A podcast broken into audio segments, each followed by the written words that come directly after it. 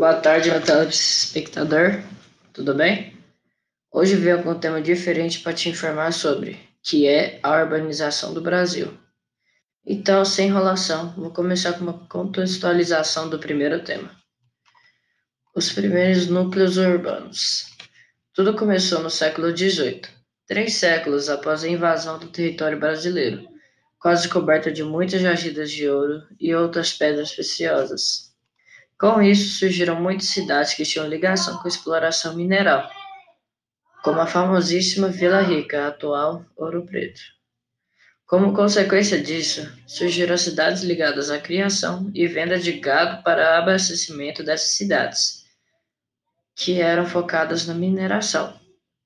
Ainda no século XVIII, Rio de Janeiro se torna a capital da colônia. Isso garantia uma administração mais rigorosa do envio das riquezas por parte da coroa nas áreas mineradoras. Por isso os aproximava. No século seguinte, Rio de Janeiro se torna a maior cidade do país, concentrando o ensino e atividades culturais da elite política e economia brasileira.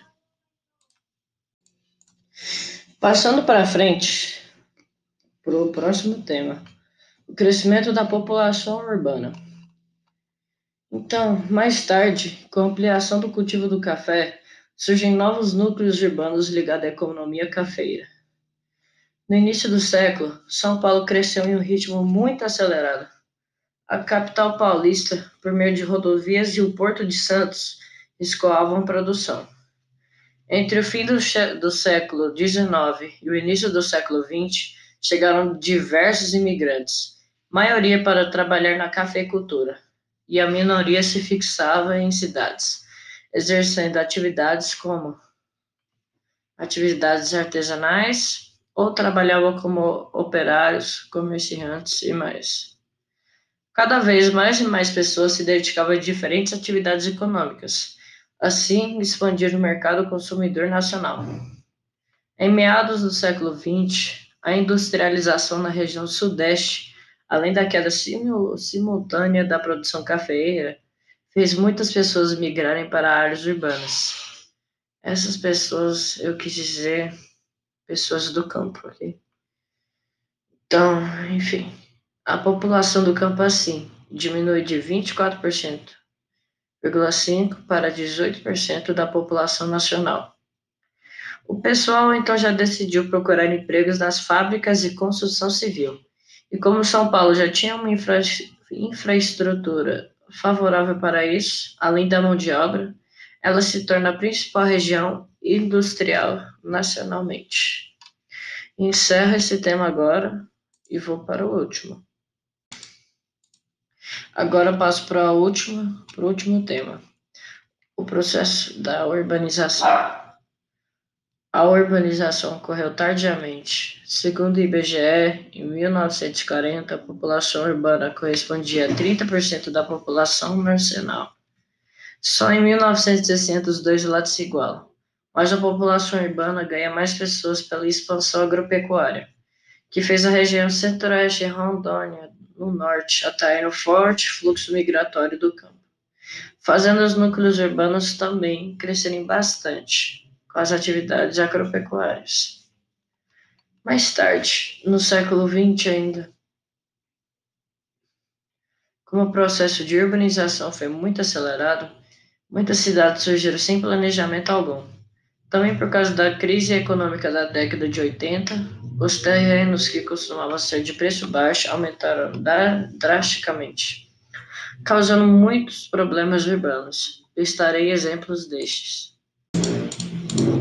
Bem, o primeiro desses é o déficit habitacional, que é basicamente a falta de acesso a moradias apropriadas, que se dá a combinação de três motivos: o crescimento acelerado, sem planejamento na cidade, e a pobreza.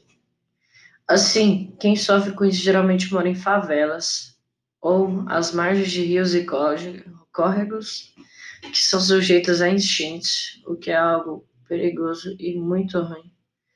Também podem morar em costas de montanhas, assim estando sujeitos a desliz, deslizamentos, ou simplesmente nas ruas. O segundo e último, o desemprego. Os mais afetados com isso em tempos de crise são os centros urbanos.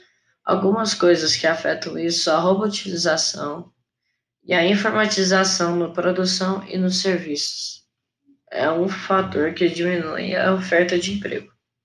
Cada vez mais também, os empregadores exigem níveis altos de educação e especialização, o que também diminui as ofertas de empregos, já que a maioria que estão se aplicando não tem isso. Além desses, há muitos outros problemas como o último aqui de verdade que vou listar aqui. Agora, o saneamento básico. A carência da infraestrutura é um grave problema enfrentado pelas populações que vivem em centros urbanos, especialmente as que residem nas periferias da cidade. O acesso a saneamento básico, que é basicamente um composto de redes de abastecimento de água potável, também serviços de coleta e é, disposição desse lixo e captação de esgoto. É muito ruim.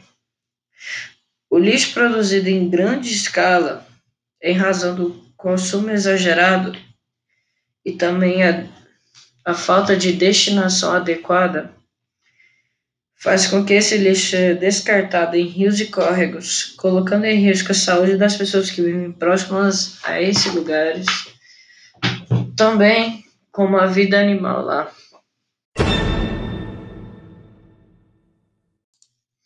Enfim, esse foi o episódio de hoje. Espero ter gostado e te informei bem. Muito obrigado e até mais. Tchau, tchau.